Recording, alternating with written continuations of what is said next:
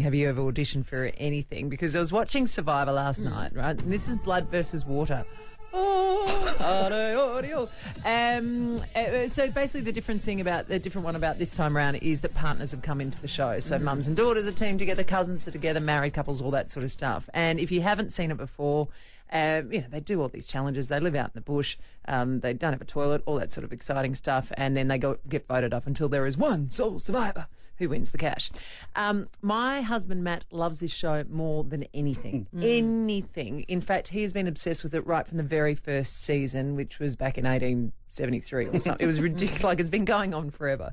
Um, and it really took over the world because it was kind of the first, one of the first big reality TV shows. And I can still remember that was also back in a time where everyone sat down together and watched TV together, Yep. right? And you'd talk about it the next day at work as opposed to streaming and everything we've got now. Um, so he was desperate to get on this show.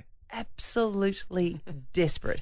But back then he was playing footy and fairly strict on when you can have the holidays. Yep. Who knew? Yep.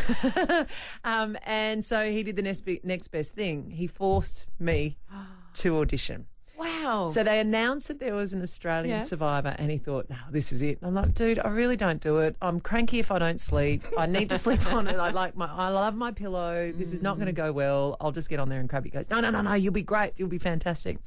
So then he immediately becomes Steven Spielberg and starts directing the most outrageous audition tape you have ever seen. And this was seriously back in the days where it was a camcorder, mm. like it wasn't just Yeah. your iPhone. So he had me running next to a car in the back streets of Unley carrying water bottles. He had me climbing a tree, although I was so scared of heights, it was probably more like a bush in the parkland. And then in the grand finale, he made me set up a tent in the middle of the Britannia roundabout at about 11.30 one morning and then wanted me to pretend that I'd been sleeping there and climb out and then immediately jump on and wrestle a plastic crocodile. kidding? And I did it. I did.